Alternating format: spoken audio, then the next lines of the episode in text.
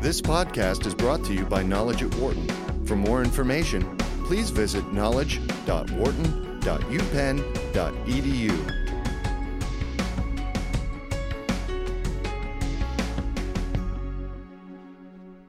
Well, welcome to Knowledge at Wharton. I'm Dr. Dawn Graham, and I am the Career Director for the MBA for Executives program here in Philadelphia, as well as host of Career Talk on SiriusXM. And I'm honored to welcome Farai Chideya, an award winning author, journalist, and professor to Knowledge at Wharton, to discuss her new book, The Episodic Career. Welcome, Farai. Thank you so much, Dawn.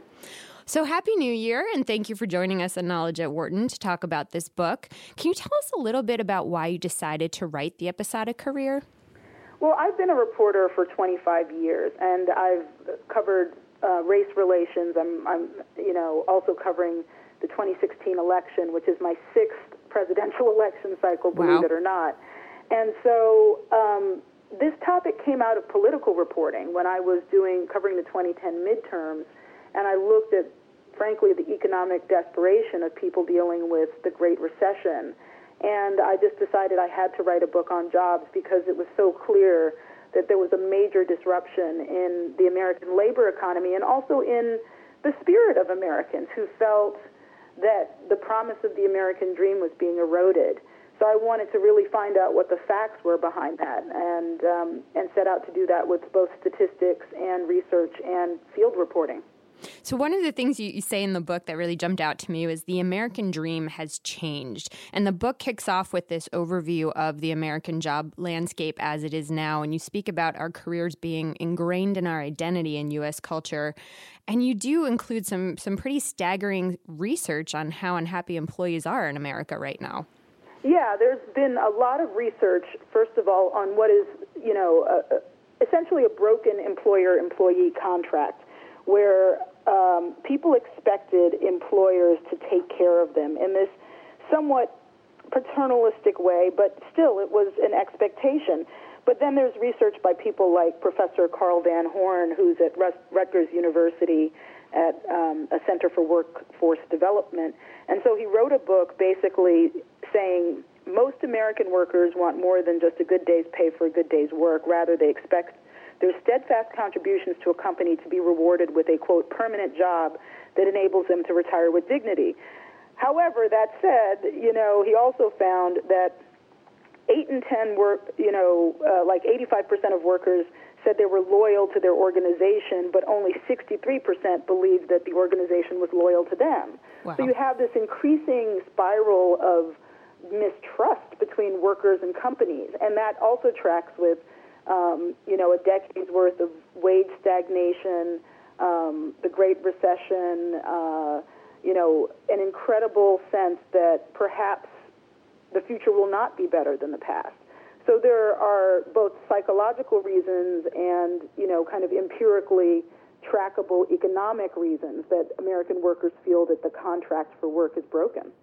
Which, which leads to this episodic career. And in the book, you talk about three factors to have a successful episodic career. Can you tell us more about this?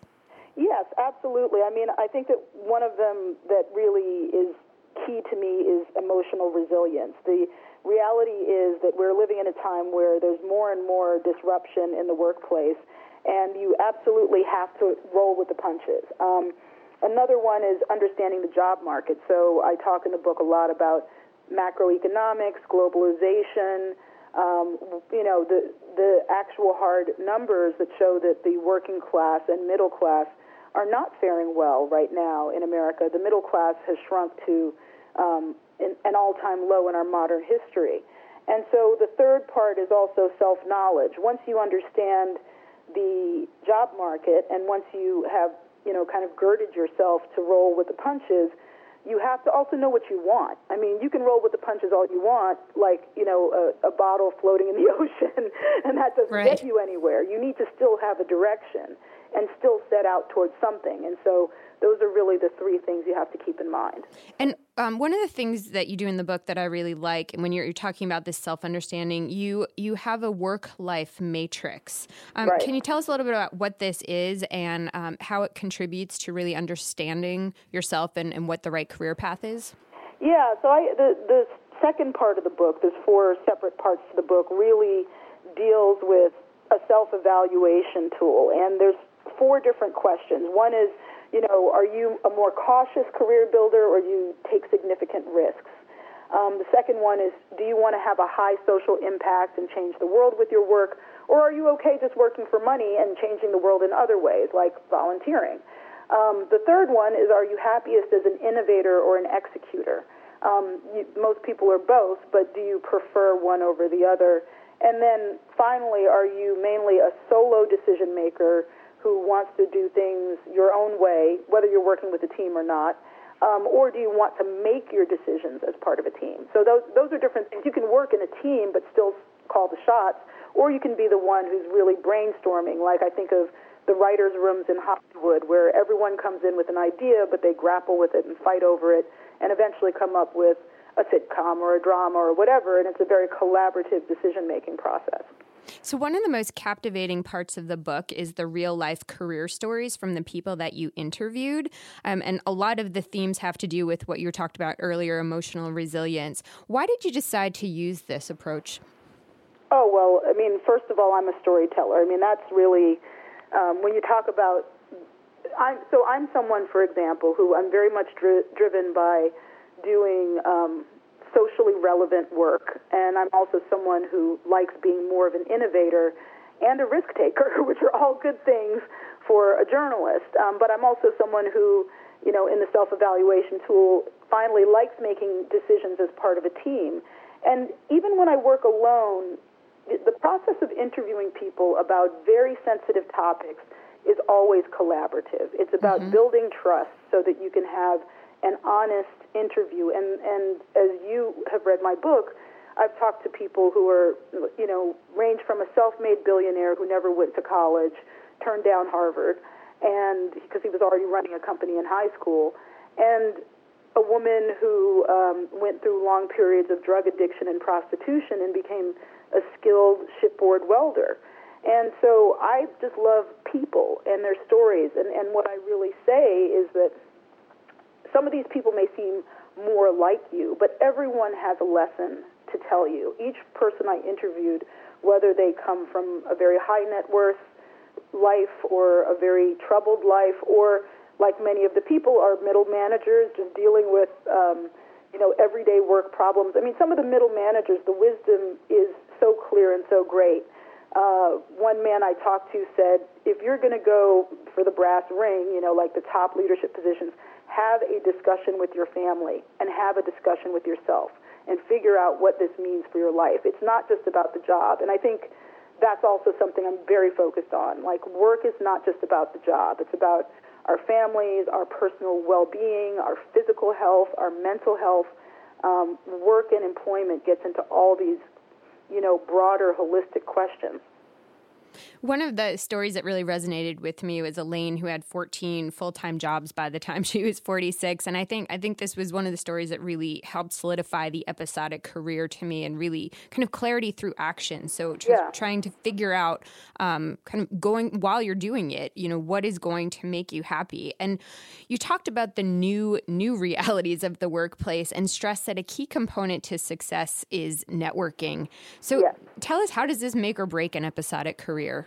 Well, you know, I'm someone who has never has never applied for a job that I wasn't already networked into. You know, I mean, yes, I applied, but it was always someone saying you should apply for this, or um, you know, uh, someone connecting me, and and that's one reason why I've been able to be a, a journalist for 25 years because, frankly, it's a terrible business. I'll just say that, and I tell everyone it's a great um, calling and it's a terrible business. And I have been able to survive because I keep networks alive. And, and you know, for example, uh, over New Year's, I ran into someone who I may end up doing business with who I hadn't seen in seven years, but because of the depth of the connection we'd made, she immediately said, Let's talk. You know, I've got this opportunity.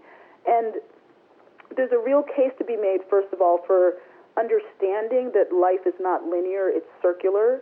You will re encounter people over and over again, and your past behavior will shape your future opportunities. But on top of that, there's also something extremely important that's been documented about the weaker ties and links in your network being the most important in a job search. Mm-hmm. You know, the people who love you are already going to tell you everything they know about the next opportunity that you need to have, but there are people on the fringes of your circle who live in completely different worlds. And those are the people you really need to talk to because they're going to say, well, I know that you've been in coding for a long time, but there's this new opportunity in bioengineering that could use some of your coding skills.